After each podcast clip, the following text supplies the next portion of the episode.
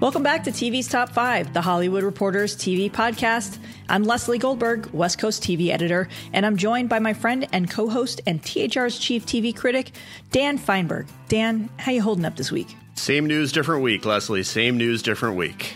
Yes, but Kamala. That is absolutely true. There is at least some variation that has varied my TV viewing a little bit, so instead I had to write about that because naturally I'm a political TV critic too. Yay! A jack of all trades, my friend. You you truly do it all. Good times. But fortunately, there's also a fair amount of actual TV news to discuss in this week's podcast. Leading off in headlines, in development news, The Fresh Prince of Bel Air is returning to TV with a new take based on the viral trailer that reimagined the Will Smith comedy as a drama. Smith and the team behind the original series are all attached as exec producers. The show will be shopped and is expected to generate a bidding war. Elsewhere, Seth MacFarlane has set his first show under his $200 million NBCU overall deal, The Winds of War limited series. It's also been a busy week at Peacock. The newly launched streamer has added a late night series hosted by Larry Wilmore and handed out series orders to MacGruber and picked up YA drama One of Us is Lying and tapped former TV's Top 5 podcast guest Sara Bareilles to star in Tina Fey's comedy Girls Five Eva, and that's to say nothing of the uh, the Amber Ruffin late night show that they are also very very high on. Yes, both will, both the Amber Ruffin show and the Larry Wilmore show will launch in September. I'm looking forward to them. Elsewhere, TikTok Trump impersonator Sarah Cooper has landed a comedy special at Netflix that will be directed by Natasha Lyonne and exec produced by Maya Rudolph. She also guest hosted Jimmy Kimmel this week, and it was downright strange to hear her actual voice. So good for Sarah Cooper. Uh, Apple has signed Martin Scorsese to a first look film and TV deal, and the tech giant is also reviving Harriet the Spy as an animated kid series featuring a voiced cast that includes Beanie Feldstein, Jane Lynch, and Lacey Chabert. Over at Hulu, the great star Elle Fanning will topline a limited series called The Girl from Plainville. The streamer has also tapped Selena Gomez to star opposite Steve Martin and Martin Short in comedy series Only Murders in the Building from exec producer Dan Fogelman of This Is Us. And Love Victor has been picked up for a second season. And for more from what to expect from season two of the Love Simon redo, check out episode 74 from June for an interview with the Love Victor showrunners. In getting back to business news, Fargo's previously delayed fourth season will resume production and premiere in late September, knock on wood.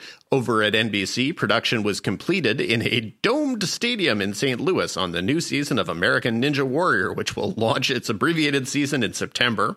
And in late night news, Stephen Colbert and James Corden will return to their respective studios for upcoming episodes, joining Jimmy Fallon and Conan O'Brien in the transition from filming at home.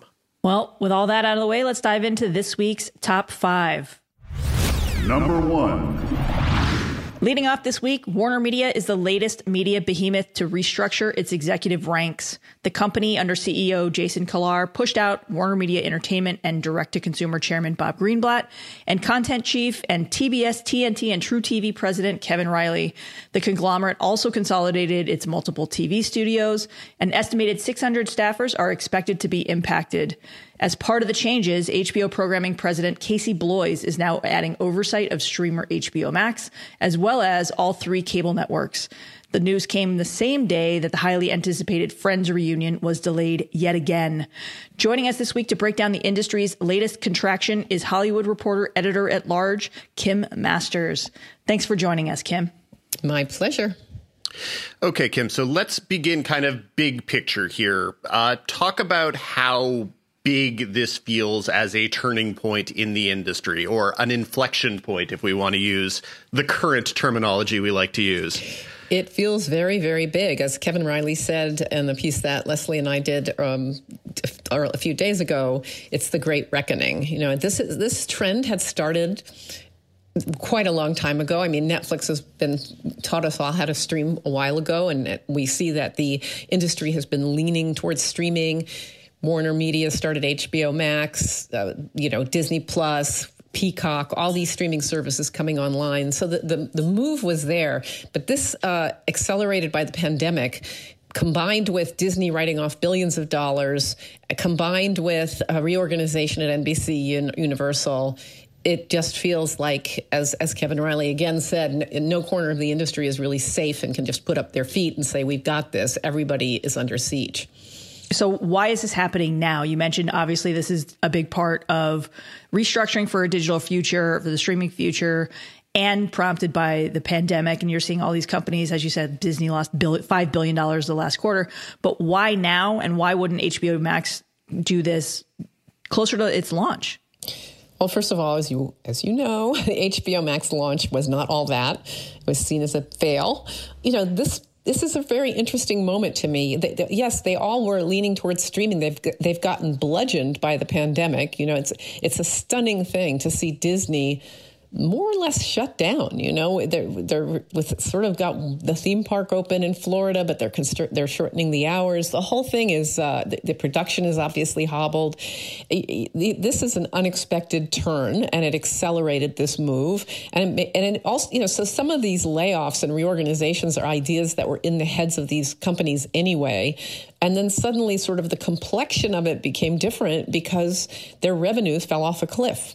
So, you know, for H, and the other thing I think that these companies are learning, we have seen Netflix throw crazy amounts of money at programming, and this and the spew of stuff comes through Netflix.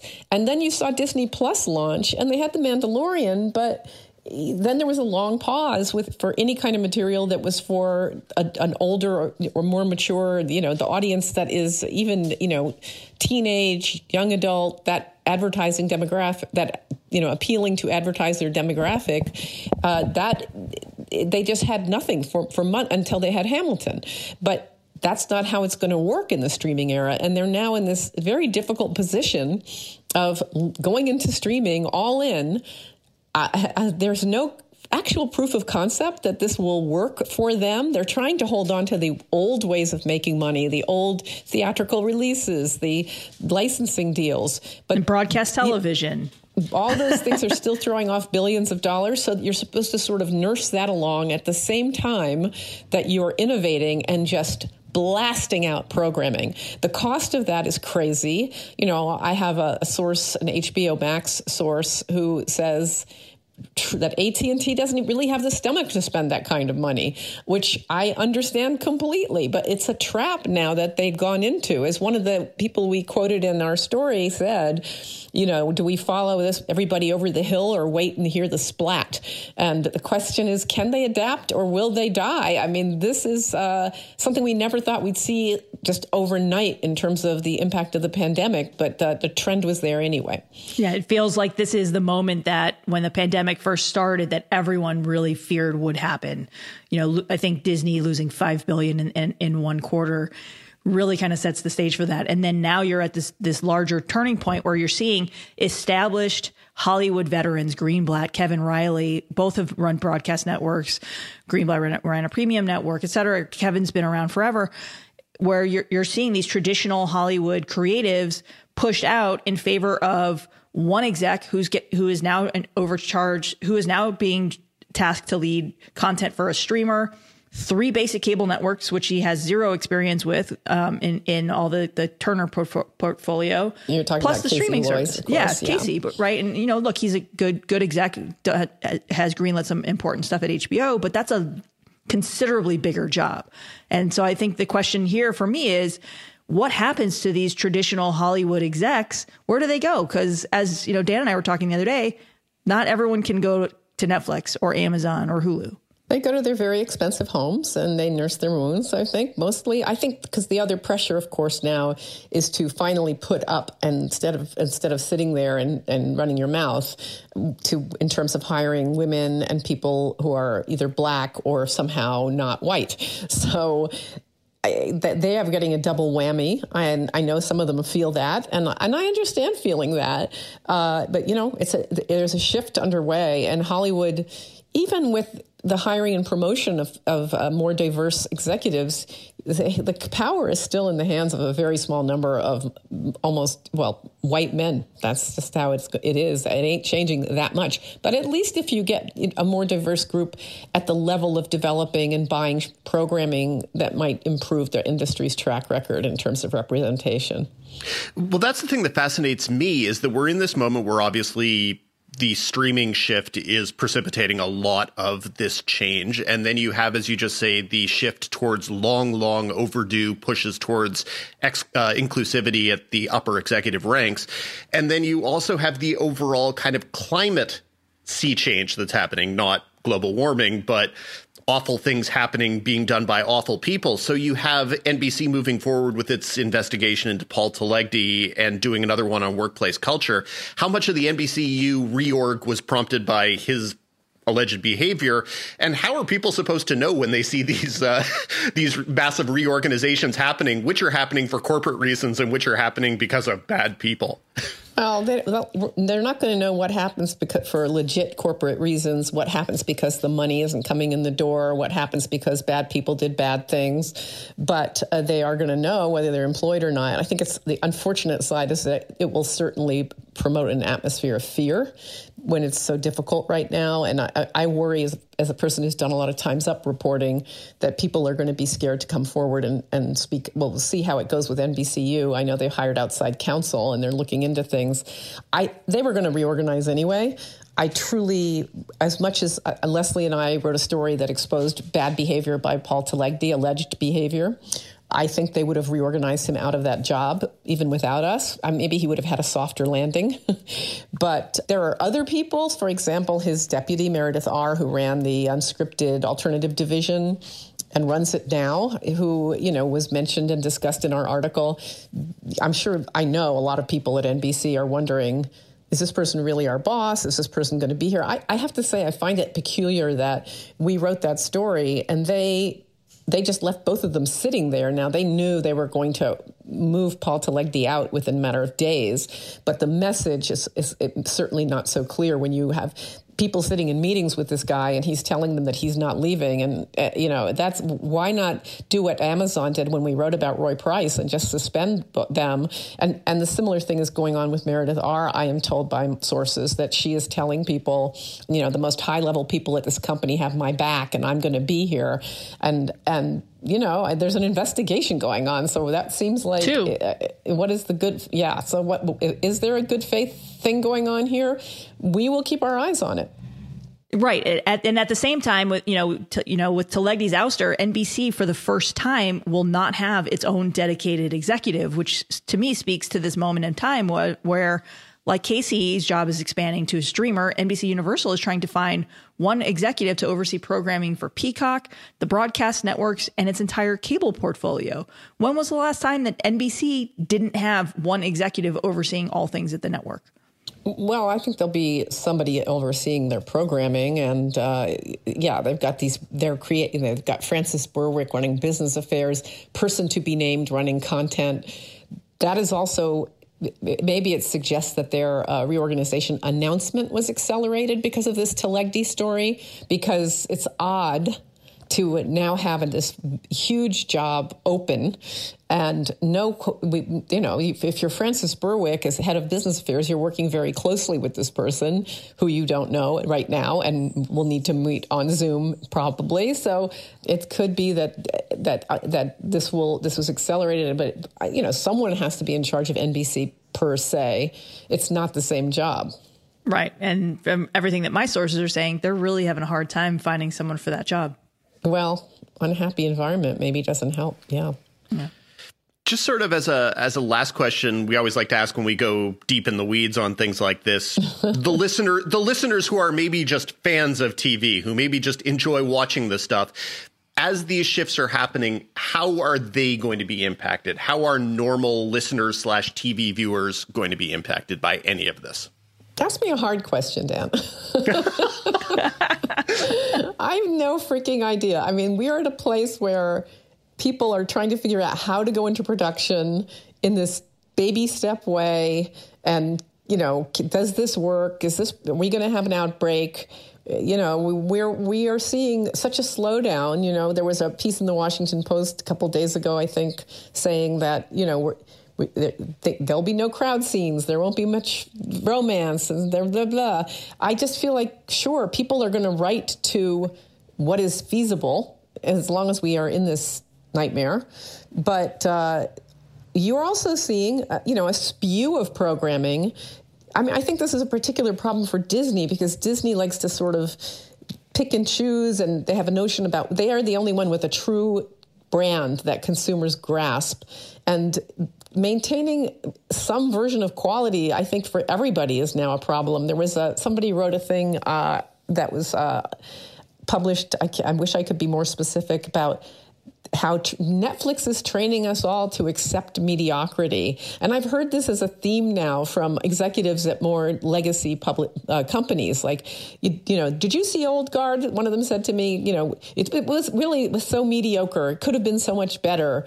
I mean, I kind of like wasn't looking through at Old Guard through that. I was just kind of like, well, this is entertaining. I'm fine, and it was well reviewed. But but it's almost like. Um, somehow the industry, the legacy industry, is saying, well, this stuff is mediocre, it's degrading our standards. Maybe it is, you know, maybe the you you I mean this person who wrote this column made the point that when you look at comments on the top ranked shows that are supposed to be Netflix's top top ranked shows, we never know anything about their real data.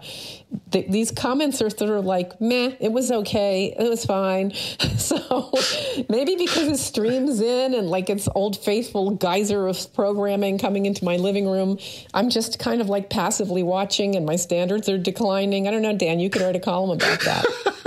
I think I think there's definitely uh, there's a certain amount of Netflix colon. What else are you going to do with your Saturday night that has definitely set in on some things? Uh, and you know, look, how if you're doing 500 shows a year uh, or, or, however many Netflix is doing, they're not all going to be winners. That is right. just the sad reality. But that's also their strategy, right? They're they're yeah, they have stuff for every single right, but they have every single genre under under one roof. Stand up comedy, they have a bucket for that. Kids kids programming bucket, you know, anime, live action, premium scripted, like they have everything. Whereas, you know, I think what you're starting to see with these reorganizations is one executive is going to have to set an a a scripted and a programming direction for in Casey Bloy's part, HBO HBO Max, TNT, TBS, truTV. That's five different outlets. Well, I'm going to tell you right now that crazy. TNT and TBS, for example, are he, uh, are declining businesses, and I don't think Casey's going to lie at night, lie awake at night, no, waiting definitely. to have a huge hit. He's going to let let it run. If they come up with a thing that ter- pops out, he'll consider that a gift, and if it if it just runs until it finally declines to the point of not being worth doing, so be it. That's where we're headed. So I think he's going to be focusing on HBO Max, which is where the real and real trouble is. I think he feels that he's left a team in charge at HBO that can manage, and and he'll look at it. But you know, his focus has got to be making this more populist thing. I have a theory too that they're going to start increasingly calling HBO Max just Max because, as you and I and all, everybody who covers this business knows, the, the, the inclusion of HBO was something that Casey Bloys was not happy with, and it was diluting that brand, which is a special brand. And people didn't jump from HBO to HBO Max as they wanted to, maybe because it's not on Roku, maybe because of other reasons, but it, it isn't worth it, I think, ultimately. And the name change, changing the whole name is awkward. But if you call it Max, maybe you just call it Max and it's no weirder than calling something Peacock or Netflix, and it's fine. But it'll still make me wonder why the Cinemax programming, for whatever reason, isn't there. So it, it, everything they can do raises more questions. Yes, although I didn't even know that Cinemax still existed. So it doesn't. So, they they don't. They barely do anything anymore. Yeah. So yeah, yeah. maybe who knows? Everybody's overwhelmed, and they were overwhelmed trying to switch to streaming anyway, and now they have to do more with less less staff, and and it's it's a perfect storm to use the cliche that it it, it seems to be. And uh, I don't envy anybody struggling in this environment, but everybody who has a job has to be glad they have it. Yeah. On that note, Kim, thank you so much for joining us this week. I am always happy to talk to you too. Number two. Up second, the future of Comedy Central is coming into a little bit more focus. This week, the cable network dropped two critically acclaimed but low rated live action scripted originals, The Other Two and Southside. Instead, though, the second seasons of both shows will air on HBO Max as an original and will be executive produced by Comedy Central Productions. So, Leslie, talk a little bit about the unlikely or unusual deal that was made with Comedy Central and HBO Max. Yeah, it's a bit of a su- surprise on a couple of, of, of levels. You know, the first look, these were not, as you mentioned, ratings barn burners. They were, however, critically acclaimed. So what you're seeing here is the first signs of Comedy Central's actual strategy going forward under Chris McCarthy.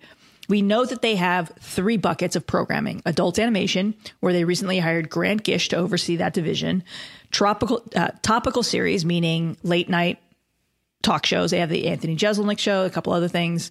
And then they're going to have original movies. So what we don't see in that grouping is live action scripted originals. So we know that Nora from Queens, the Awkwafina show, uh, will remain on Comedy Central for its, its, previously announced second season. The library of that show was also included with the full volumes of the other two and Southside for HBO Max. It will still air first on Comedy Central, unlike the other two and Southside. I meant to say the other two shows, but well, one of them's called the other two.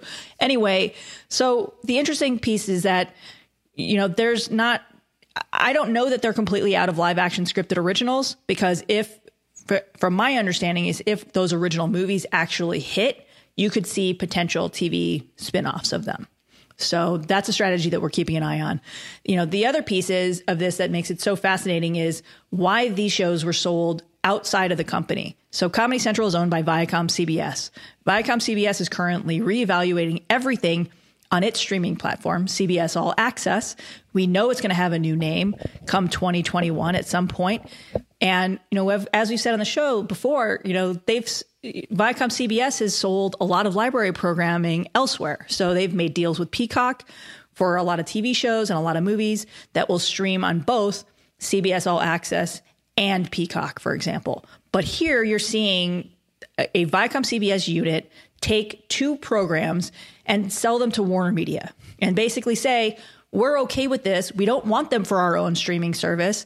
But at the same time, this is part of our larger strategy for Comedy Central Productions. So they're trying to turn their, their internal studio into a content supplier for third party buyers. So that's a way for them to monetize these shows that maybe they didn't want for their own platform. But at the same time, why wouldn't they take them for their own platform? It makes no sense. Like you're keeping this is where the, the industry is shifting where when you have a, show that hits and if it doesn't work on linear, you move it to your streamer.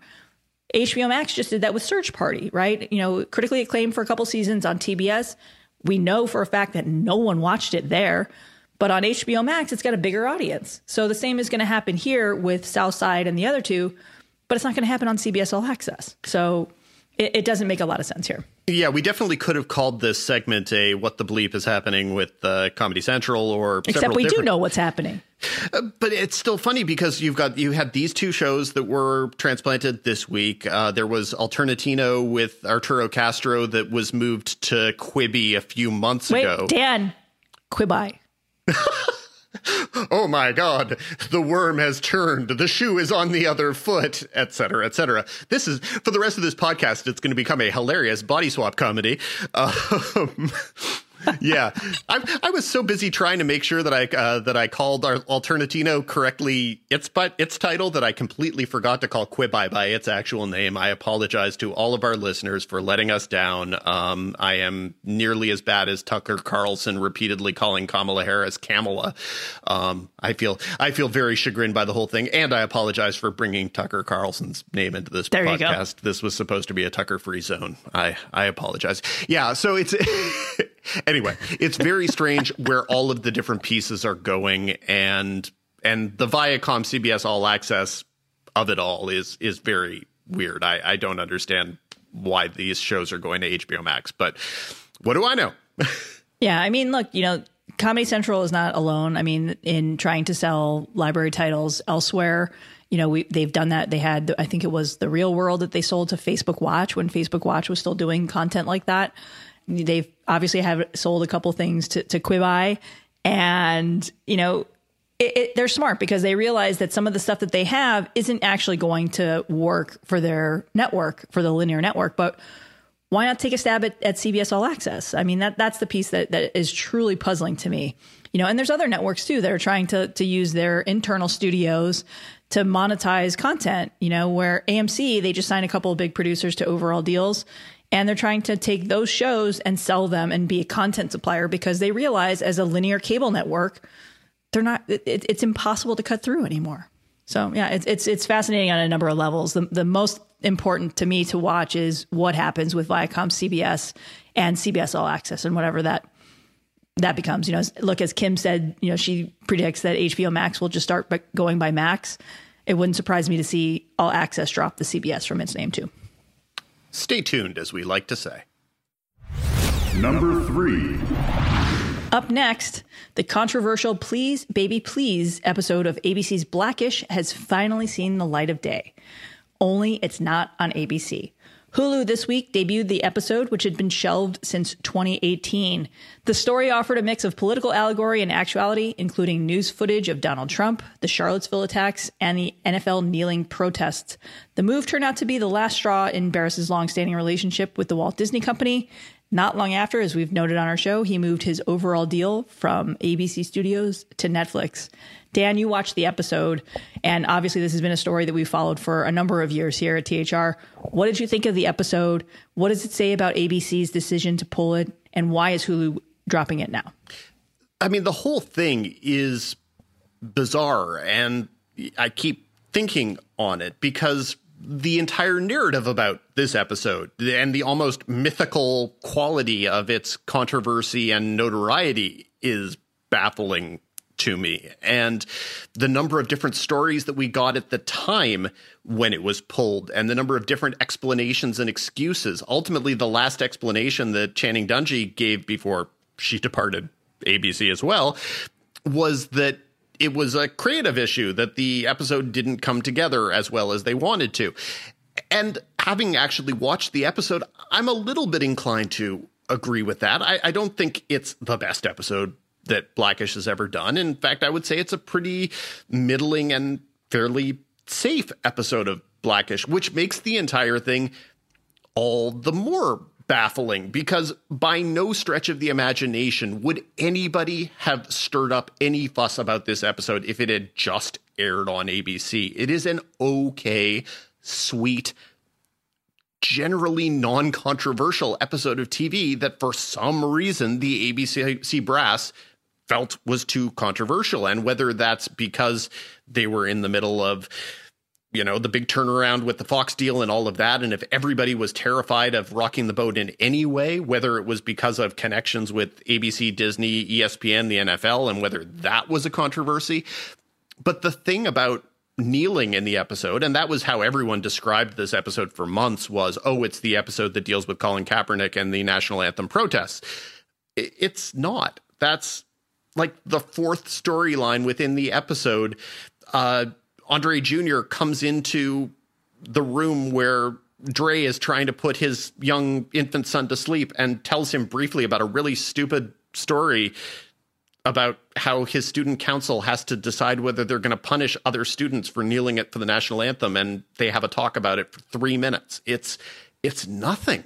Uh, so that is where this all comes down in terms of confusion. So, if it's a creative decision, let me assure you, ABC has aired worse sitcom episodes than this one. And I mean dozens upon dozens of worse sitcom episodes. And Blackish has done dozens of episodes that are more controversial and more biting than this one. So, I, I don't get it. And it basically makes that ABC administration look cowardly for reasons that are hard to explain because I don't know what they were afraid of. There's a story here, obviously, but this is not worth the conversations and the alienation of Kenya Barris that was associated with it. There is no justifying this episode being the cause of the ending of that relationship. I don't get it. Yeah, that's going to wind up hurting them in the long run far more than pulling this episode. So um, why do you think Hulu uh, decided to drop it now? I mean, obviously Kenya has been pushing for this to to see the light of day for some time. I think the the feeling is, and Kenya is correct about this, that it is an episode that is topical in the way that many episodes of Blackish are topical. And I think even more than that, it's still timely two years later. So it is not like anyone is going to watch this episode and think, man, we've moved past all of those subjects that are being discussed. And man, people are now able to sleep because there are no problems in the world and no one is feeling social unrest in the world. No, it's not. This, this episode could have aired this past season. And other than people being confused that Devante was back to being a baby as opposed to a toddler, nobody would have thought it was untimely. So for Hulu, it's just another thing to add in the library and probably a thing that attracted at least a tiny bit of, you know, check out this controversial episode. Now I'll watch more of Blackish kind of thing. Uh, so there's no, there certainly was no harm, but I think also probably someone at Hulu took a second look at this episode and said, "Man, I don't understand why this was a thing." Sure, let's put it there. Where's the harm in getting a little bump in web traffic for Blackish? Uh, yeah, I, it is all weird, and it all makes so many people look bad, and it's hard to know who the people are who look worse. So Channing Dungey was supposed to be this huge champion of the artists, and she was the one who ended up being in the position to have to make excuses for it. Is is it her fault? Is it someone else's fault? I, I have no answer. But nobody is going to watch this episode and think, man, that was too hot for TV. No, it's not at all. Yeah, it definitely doesn't make any sense. Well, I don't know what is there anything left here to say, Dan? I don't think so. All right, well, let's move on. Up next, it's time for our showrunner spotlight segment. Number four. Our guest this week wrote for Heroes and Sons of Anarchy before creating WGN America's acclaimed Underground. Misha Green's new series is HBO's 1950s set racial allegory Lovecraft Country, based on the novel by Matt Ruff. Welcome to the show, Misha. Thank you for having me. I appreciate that. So, getting started, can you walk us through how, how Lovecraft came together? I mean, two huge producers in Jordan Peele and J.J. Abrams. That you know, it sounds like a dream team right off the bat. But I'm curious how the three of you came together on this one. Well, um, at the time, I was working on season two of Underground, and um, CAA was like, "There, you should meet this guy Jordan Peele and I was like, I don't like to laugh. Why do I need to meet Jordan Peele And they're like, No, no, he's really into horror. Like you're into horror. It's really great, and you're both black. And I was like, Oh, okay, there it goes. Um, so we met and vibed right away. It was like kismet, that kind of thing, where we were just talking about the horror movies we love, what we love about horror. And he was like, at the time, um, he said, I- am making a horror movie. I want you to come watch it. And you know how you're like, oh, I just vibed with you. I don't know if like if the movie's not good. And the movie was Get Out. So of course, after seeing it, I was like, Ma, this is amazing. And so we we came together on the book, and from there we went um, to JJ's company because we wanted this to be big and epic, and that's Bad Robot in a two words, Bad Robot. And so that's how George, JJ read the book, talked to us, and he was like, "I'm in." So now, relatively easy. was it always going to go to HBO, or did you try to shop it elsewhere? You know, we shopped it everywhere. You know, we ultimately chose HBO because we wanted to be bold. We wanted it to be epic. We wanted to kind of do this genre spanning show that wasn't just going to touch on horror. And so, where, what a better place to do it than HBO? Because it's not TV, right? now, a conversation that we've been having with more frequency recently, and that almost certainly we should have been having for decades, is who gets to tell certain stories. And I'm curious when you're taking a novel about the Black experience written by a white author, what immediately changes when it's you sitting at the laptop? What immediately changes? You know, I think that Matt Ruff, the author, did an amazing job. I think that we should all be expected as storytellers to do research, to have empathy, to step into other people's shoes. And I think he did an amazing job at that. What changes when I come into it is just bringing one a novel to television that's a different thing you know we said that you know i told our writers room it's a beautiful platform and we're going to jump off of it and we're going to go to the moon and back and we're going to time travel we're going to do all the things. And so i think that's when i step into it i bring that. I do bring the you know my perspective of the world which is rarely seen in storytelling. I think we see it very much from a white male perspective most of the time, even when there are creative of colors who are doing it because we're so used to seeing the narrative being told that way. And so when I come in, I do bring my corner of the world, which is Black and female, which we don't get to see that much storytelling wise, especially in Hollywood, which is our biggest narrative machine. Um, and I also, for me, storytelling, I just like to push. I like to go. I like to, you know, I like to eat story. I like to keep it moving. And I like to challenge and innovate. And I feel like picking out all those little corners of who you are, whether you're Black, white, Mexican, Asian, picking out those corners, those details of what make you you is what excites me the most as a writer. Well, the book is interesting because it has this almost anthological structure where every time you think you know what the story is, it kind of shifts genres and shifts story. You kind of brought the narrative elements together a little bit more. As you approached it, what was kind of sacred from the book that you wanted to make sure you kept, and what did you know immediately? Okay, I gotta, I gotta ditch this. I gotta reframe this. Nothing sacred.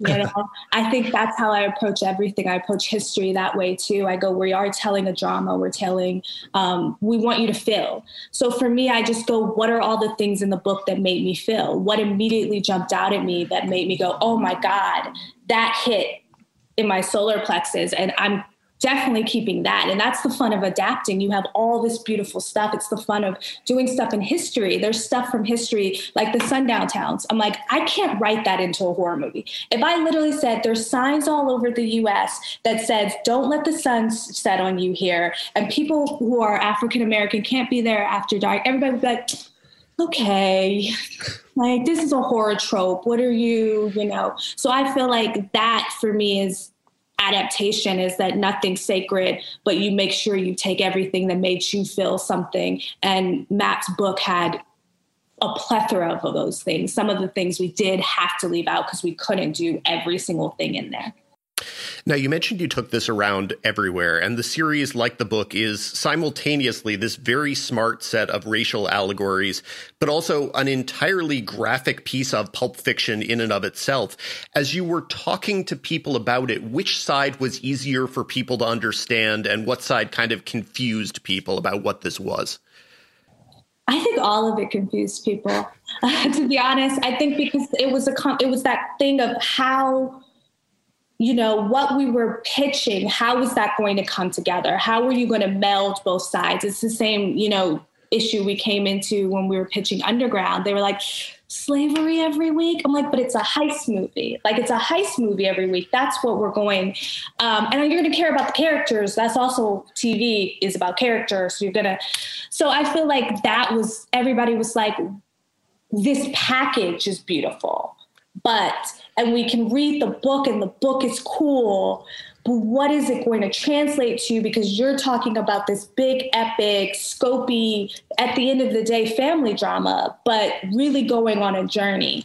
And so i think that that was a lot of like faith that was like we're going to put faith in the people behind it and see how it goes. You know this show my i've been watching this at night and that is probably my own mistake. So there's been a lot of like scares and gore, and it, it's it comes out of you know like I'm invested in this in this family drama, and then boom, it, it you know you kind of hit us over, you know with with the scares and the gore side of of this. Can you talk a little bit about the challenges that kind of you faced as you explored both of those and and tried to keep those big beats in while also crafting a family drama? I, you know, the challenges of it is you have all of this to do when you have an hour to do it. But the joy is, you know, there's no commercials. So you've got a longer time. I think um, what was interesting was HBO was like, no, but you really need to keep it to an hour. I was like, but we could have like an hour, and 30 minutes. We could do like two hours. Like we could. And they were like, hmm, no, we really. And I'm like, guys, it's HBO. It's not TV. It's HBO. We can make up what. And they were like, no, we really can't. Um, so critics everywhere are thanking HBO for that right now. the challenge was being like, okay, let's distill it to what is important and what it is, because there was not important, what was most important for this story we were telling. For instance, like in the ghost story, that one you know, is a story about pioneering into an all white neighborhood. You could write a movie just on that. And then we're also having to tell ghost story beats. You could write a movie just on that.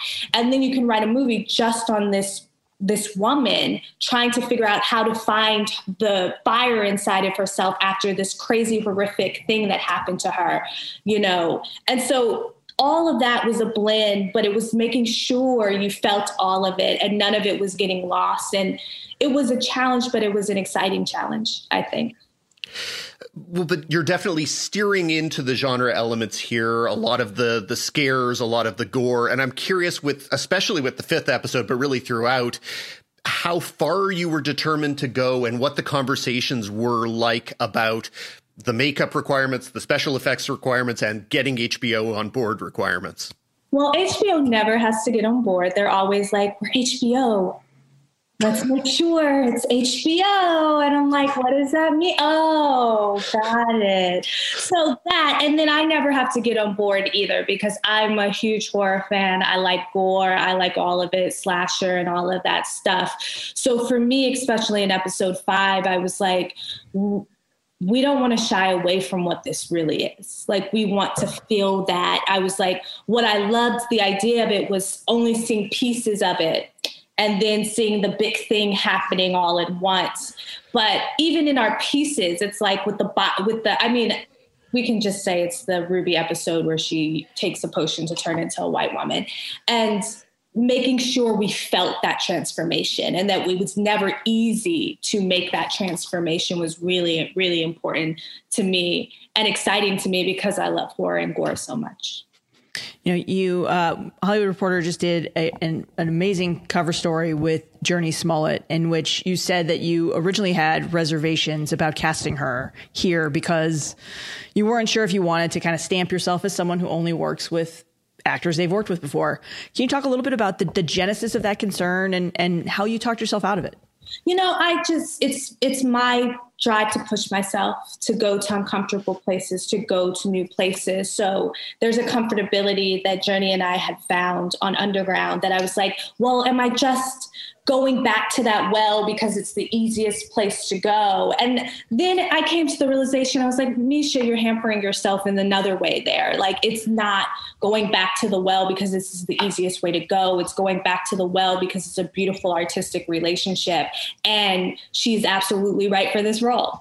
You know, so I feel like that was me having to get over my own ego a little bit of being like, you know, you've got to push yourself, you got to keep moving, you got to do the things, like you got to be innovative. And I was just like, okay, okay, settle down, Misha, settle down.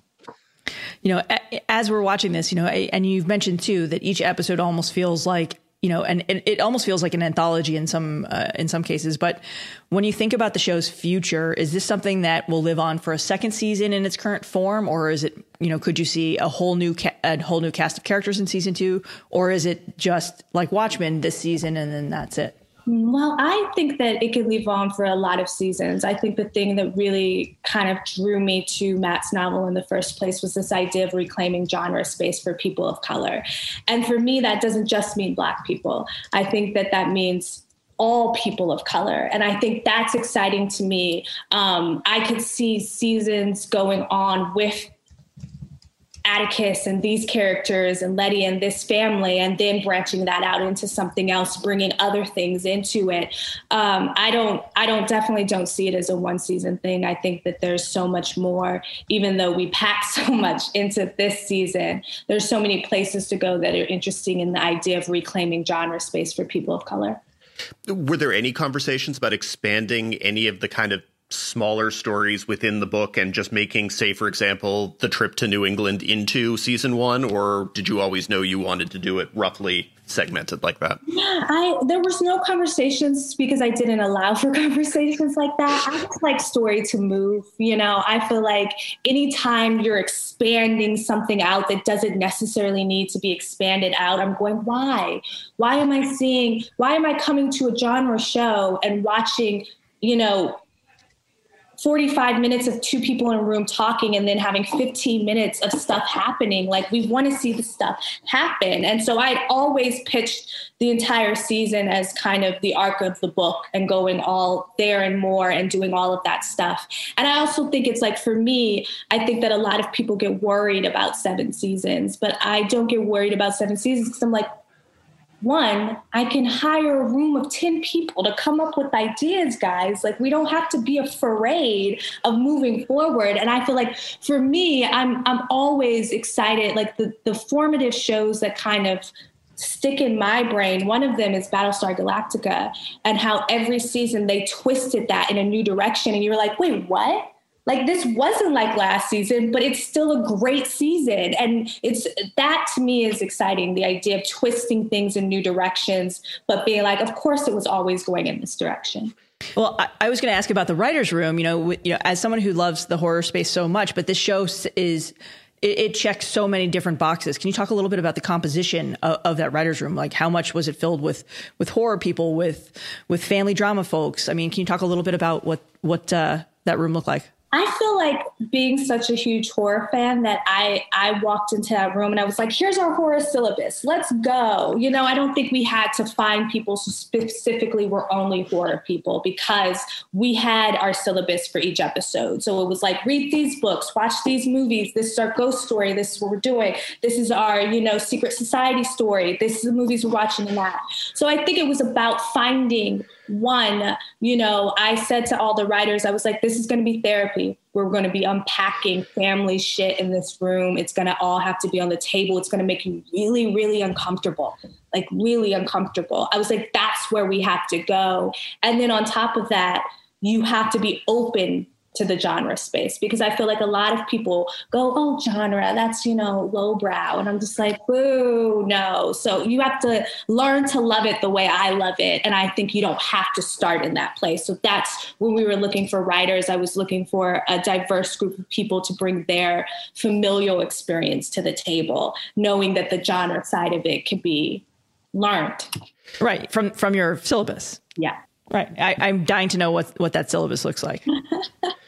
well, I'm, I'm, and now we're curious. So give yeah. us some of the stuff that was on the syllabus. How much of it is kind of deep cuts? How much of it is shallow cuts? How how much did you want your writers to dig into this stuff? Well, I didn't want to scare them. So I didn't, you know, because you give people too much homework and they're like, what is this? Like, gosh, we have to do stuff outside of work as well. But I think it was important to, you know, go through the iconic things, the original Night of the Living Dead, um, all the way up to the iconic things that aren't iconic because of time, like Martyrs. Like that is a movie that is like for me watching that the first two acts of that movie you're going going going and then you're like what is happening? And so that's like the feel the show wanted to have is what is happening? That kind of thing. So it was going from that to like the shining obviously eyes wide shut like and also a lot of the stuff we were i was calling out in the script already the original jackie robinson story just to get into that 1950s feel as well. Well, okay. But Lovecraft himself is obviously a minefield, what with him being a horrible, rather repugnant racist and all. Um, how much exactly did you actually want anyone to be reading the original sort of Lovecraft source material? And how much was it, okay, he's important. We know why he's important, but we also know why we're not really dealing with him? I think for me, it's it's a little, you know, I as being a big horror fan, I was aware of HP. I read a lot of his stuff already. I also had that same feeling. Was like, wow, you're. I mean, it's here. You can. It's not veiled in the text. Pretty much what you feel. So for me, it was optional, honestly, because I was like, but I, that's what I feel about all of the canon of stuff that comes from people who artists who aren't exactly, you know, I'm not that person that's going to say, um, oh God, destroy all of it because the person was terrible. But I'm also like, you have to ask yourself why you don't want to contend with the fact that the person who created this was terrible. And it's not just that the person was terrible, but it's in the text. Like you can read it in the text. It's not like you're coming and going on the creation of niggers. It's not about what I think it's about. It's pr- it's what it's about, guys. So that's my thing. I feel like um, people want to separate artists from the art and i don't i don't want to do that but i don't want to discard their art either i think that that's another thing that was really great about Matt's book was this reclamation of it. And it felt like you can go into HP, you could have Lovecraft Country and understand the past, but know that we're going into the future. And so that to me was how I approached where I was like, guys, also there's a lot to read. So I'm like, you don't have to read all of it. You could read some of it, maybe the stuff we reference. now, as you did on Underground, Lovecraft Country has a soundtrack that blends period specific music, anachronistic modern music. And then this time around, you also add a lot of spoken word elements. There's the James Baldwin stuff in the first episode. There's the lead up to Whitey on the Moon, which you could have just trimmed away, but instead you're like, I'm going to leave these talking parts. What is the principle that you have when it comes to approaching music in a series like this? Um, you know, I just it's you know with with this one we had done um, contemporary music on Underground, and I it really for me helped pull kind of this portrait on the wall off the wall, and you got to live in it. I think we're so used to seeing period pieces where it's like, oh, it's in sepia tones and it's got the period specific music only, and so to me it was a way to bridge time on that, and I wanted to do that again because this show in all the things that it does it you know it's it's not 1950s it's today. It's the future. It's the past. It's before the 1950s so how was a new way to do that adding on to the contemporary music?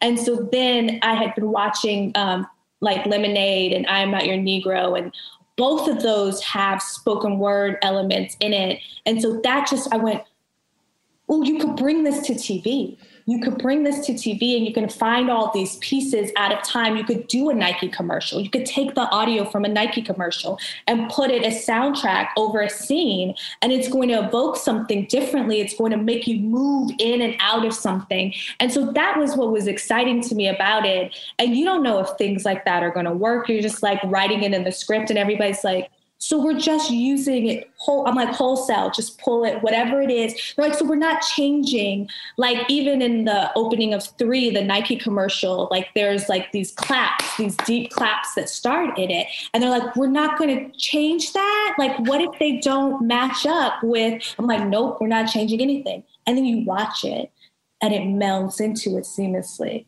And it's like that's the beauty of it, where it was like there was nothing we picked that didn't feel right in the end.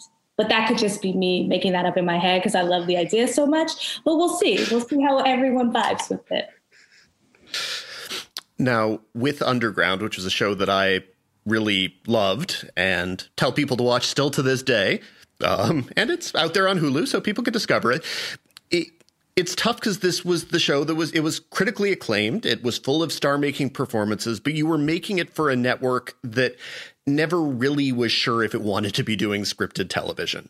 And that was a sort of weird thing to watch from the outside. What was it like to feel that from the inside? When did you feel like you were being encouraged and when did you realize this was just not a thing they were doing? and then of course they tried to shop it and obviously couldn't find a home, which like I- am curious what that process was like too as part of this whole thing. Well, you know, that process wasn't a surprise seeing as the reason we ended up at WGN because they were the people who said yes. Everyone else said no. You know, I think that that was the great thing about WGN. They didn't know what they wanted to be, and that allowed us to slip in and make this TV show that no one else would make. And so that process was always difficult, but the other side is you don't have underground. You know what I mean? Because no one else picked it up. And then Underground came, it established this network. It was a critical hit. You know, nobody knew where to find WGN before Underground came around. And then it's just disappointing to see, okay, we've now proofed the pudding, you know, and still everyone is too afraid to move forward and do a show set in this time talking about the stuff that we were talking about and then for it to become you know it's too expensive that's farcical i'm like this thing is not for the action drama TV. This is pennies, guys. So that was farcical to me, that narrative that became the story about Underground as well. But again, not surprising because everybody, we, we pitched that all around town too, and everybody was like, mm, we, we don't know about this. So who passed then and and what do you think their reaction would be today if you were to, to bring that show to them? You know, I can't. I don't. I don't look in the rear view. You know what I mean? I feel like I go, okay, you know, and then we do Lovecraft. You right. know, and then we see what happens next. It's all about moving forward and pushing. And, you know, for me, Lovecraft Country is a sister to underground. And so for me, I'm going, I'm still telling stories. I'm still telling this story. I'm still telling what it means to fight for your freedom in basically everything I'm doing and what it means to be seen as whole and human. And I go, what a joy to be able to be here now, you know, even though underground didn't finish the way I would have liked it to. Yeah, but but do you think if you were to shop, you know, if Lovecraft didn't exist today, and you were to, to take underground out as a pitch, how do you think it would be received if it were shopped today? Well, I think there's a couple Underground Railroad projects that are being made right now. So I think that tells you how it would be shopped today. You know mm-hmm. what I mean? Mm-hmm. I feel like, you know, but again, nothing but joy in that for me. I go, there's so many stories to tell in the Underground Railroad. There's so many angles to take. It's just like Harriet Tubman. There's so many angles to take that I go, make all of them. Why not? Well, were there conversations with WGN about the version of the show that could have had a season three? Was there a smaller, talkier, less action driven version? no, there was no version. They were not picking that show up for a season three because they were pivoting out of making originals. Yeah. Yeah, they had no exec, and you know this was a show. Underground was produced by Sony.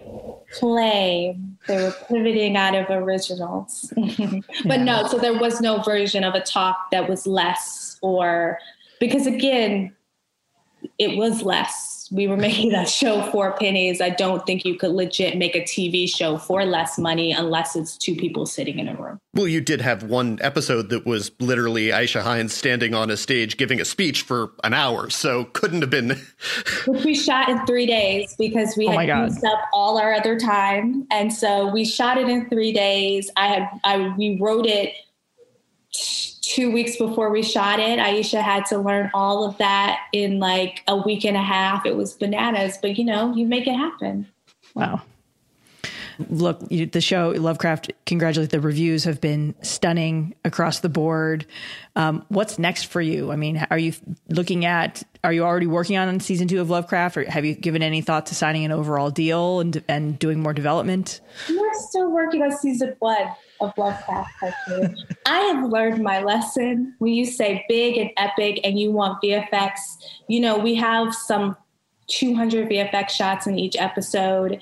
We're still working on it. Like, that's what's crazy. It's literally, we have VFX reviews every day. And I love it because this stuff is so amazing and so cool. But I did not know it took this much time for sure. So still working on this one. Haven't moved out of it yet to think about what the next one is, but something, you know. On on that timetable, what is the impact of this whole quarantine and all of the strangeness? Has it had any impact or or would this have been done 3 months sooner under other circumstances? You know, I think the VFX take time no matter what. I do think we slowed down as everyone slowed down by um, by force and by design. I think when the pandemic started, I was like, guys, we're not going to be doing 72 hour days you know, on this show. We're in a global pandemic, not to mention an uprising. Like a lot is going on. Let's step back and realize that we're people and we need to address our um, health and safety too, and not just finish this massive show for HBO. And then that was like two weeks, and then everybody was like, okay, no, we just have to do the show because it has to get done. Um, but yeah, it did slow down a bit, but I st- it would, still would have been the extent of making monsters and having different monsters and having these different worlds we're building um, takes time, no matter what. Well, we do like to end all these interviews with the same question. What have you been watching and enjoying? You know, I just watched um, I May Destroy You is amazing, first of all. Uh, Mortel, but uh, it's a French show that's on Netflix about teens who make a deal with a god who gives them powers. Um, I've been watching that because I love genre. So those two things have been my thing lately. Excellent. Well, thank you so much for joining us. We appreciate it. Thank you. It's been fun. Lovecraft Country premieres August 16th on HBO. Number five. As usual, we wrap things up with the Critics Corner. Dan, you got some good stuff this week. New new launches include Lovecraft Country on HBO, Ted Lasso on Apple TV Plus, and Teenage Bounty Hunters on Netflix. Yeah, the, last week I feel like there was really nothing to discuss, and maybe we attributed that to being the slowdown of where we are, slowdown that's only going to get worse. But this week there actually really are a bunch of options, and they range from very exciting to very good to totally worth watching and an amiable way to waste a few hours. And let's be real, we all kind of need that as well. So probably the the big ticket item this weekend is is Lovecraft Country. You just heard our conversation with Misha Green, um, and I was a huge fan of Underground as well. This is a ballsy, pulpy nutty, provocative drama.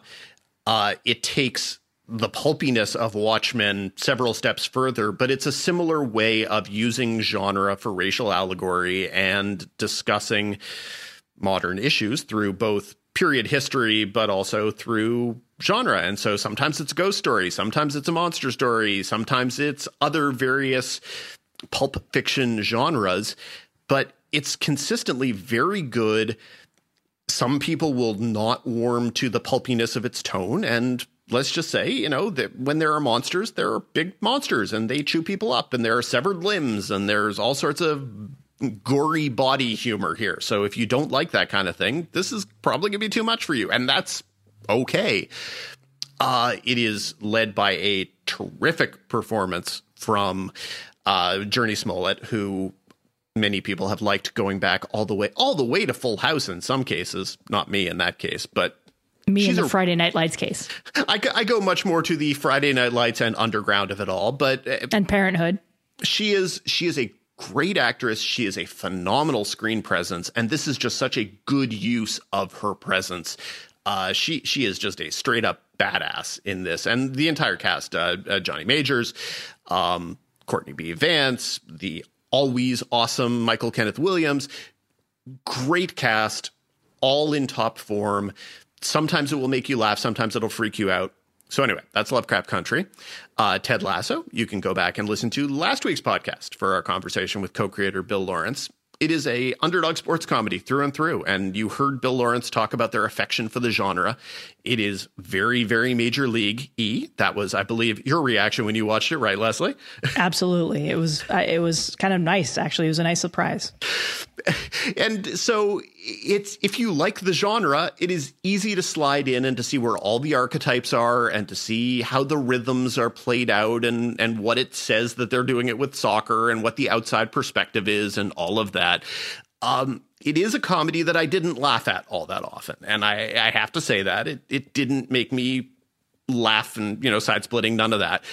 On the other hand, after I got through the couple episodes at the beginning that are very much a ha ha ha, isn't it funny that the British say different words for similar things? kind of humor, I found myself really warming to its rhythms and to a lot of the characters, and I just enjoyed watching the ten episodes of uh, of Ted Lasso. It was and, it's very optimistic, I, I, will say. I mean, and I I was not in a place where I was ready to watch something that, that was so optimistic, but by the end of the I watched the whole season and by the end of it I was just like, yeah, I get it. And it was it's actually it was good for my soul because you know, hi, look out the look at the news. Yeah, and I, and I think a lot of people are going to feel the same way. You just have to give yourself over to its its big heartedness and go along. Uh, and then the third of the new scripted shows coming out this weekend is is Netflix's Teenage Bounty Hunters, which has Jenji Kohan as its biggest name executive producer, and there's some of that in it, but it was created by Kathleen Jordan, uh, just to actually give a person its name. And the premise is literally exactly what the title is. It's the story of two fraternal twin sisters, uh, played by Maddie Phillips and Anjelica Bette Fellini, uh, who find themselves lucking in in some strange way to becoming bounty hunters assisting a grizzled bounty hunter played by Kadeem Hardison, which is a sort of funny role for him. And what I would compare it to, and I need to emphasize up front, it is not as good as these two shows I'm about to compare it to, but I would compare it to Veronica Mars. I would compare it to Sweet Vicious.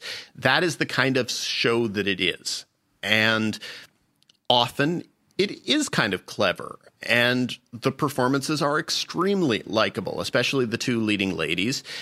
Every once in a while, it tackles something that's a little bit interesting and probing. It, it, it you know, for example, it it takes on the to- the toppling of Confederate monuments because it is set in Atlanta, and that is a topic they talk they take on, and they do it decently. And I found myself really enjoying the show in a casual way it is not quite smart or substantive enough to really jump up to that next level where I'll be banging the drum for it for months. On the other hand, it is the kind of show where if you settle in and you you laugh at its first couple scenes, you'll find yourself enjoying it. So those those are the scripted shows, but that's not all there is, Leslie.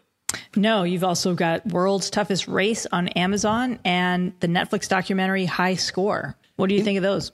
Indeed. See so much TV this week. Uh, World's Toughest Race is the continuation of Eco Challenge, which was Mark Burnett's predecessor to Survivor, and it is an endurance competition race with with human aspects to it. And uh, it's good to see it back. Bear Grylls joins the show as kind of a presenter, host, tie everything together kind of guy. It, it looks really great the original Eco Challenge when it aired on like four different networks back in the 90s and the aughts. Uh, it didn't have the advantage of, of high def. It didn't have the advantage of drone footage. So it makes a lot of really good use of those things. It's set in Fiji, like all the recent seasons of Survivor, and it looks it looks fantastic. And um, I this, this is just a fun show, and a lot of people really loved this show, but it just wasn't as popular as Survivor, Amazing Race, etc. The shows that kind of built on what it did. I, I, enjoyed having it back. It's on Amazon Prime now, and it's it's entertaining. And if you liked it before, you will probably like it now. And High Score on Netflix is in the vein of a 30 for 30 about video games. It's a six part history of video games documentary. And if you are a 70s, 80s, 90s kid, whether you were a video game devotee or just generally interested in the world of video games, it has a lot of interesting and fun things. It, it's fairly superficial. It's it's not really deep in depth on things and it could be smarter and it misses a lot of stuff. So probably chances are good that they'll leave out five of your favorite games and they just won't discuss them. But maybe that's for season two. Uh, i enjoyed it. That premieres next week on netflix. Um, i'll have a review by next week at some point. So that's really a lot of tv that is. And for more of Dan's weekly recommendations, be sure to subscribe to THR's Now See This newsletter. That feels like a good place to wrap things up. Thank you for listening to TV's Top 5, the Hollywood Reporters TV podcast. We will be back next week. Until then, be sure to subscribe on all of your various podcasting platforms. If you like us, rate us. If you really like us, leave a little reviewy thing. It spreads the word of mouth. We're always on Twitter and always happy to hear your questions, comments, and concerns. But maybe next week will be a good week for a mailbag. Who knows? If you've got questions for us, email us at TV's Top 5 at THR.com. That's TV's Top 5, the number 5, at THR.com. Until next week, Leslie. Until next week, my friend, stay safe, everyone.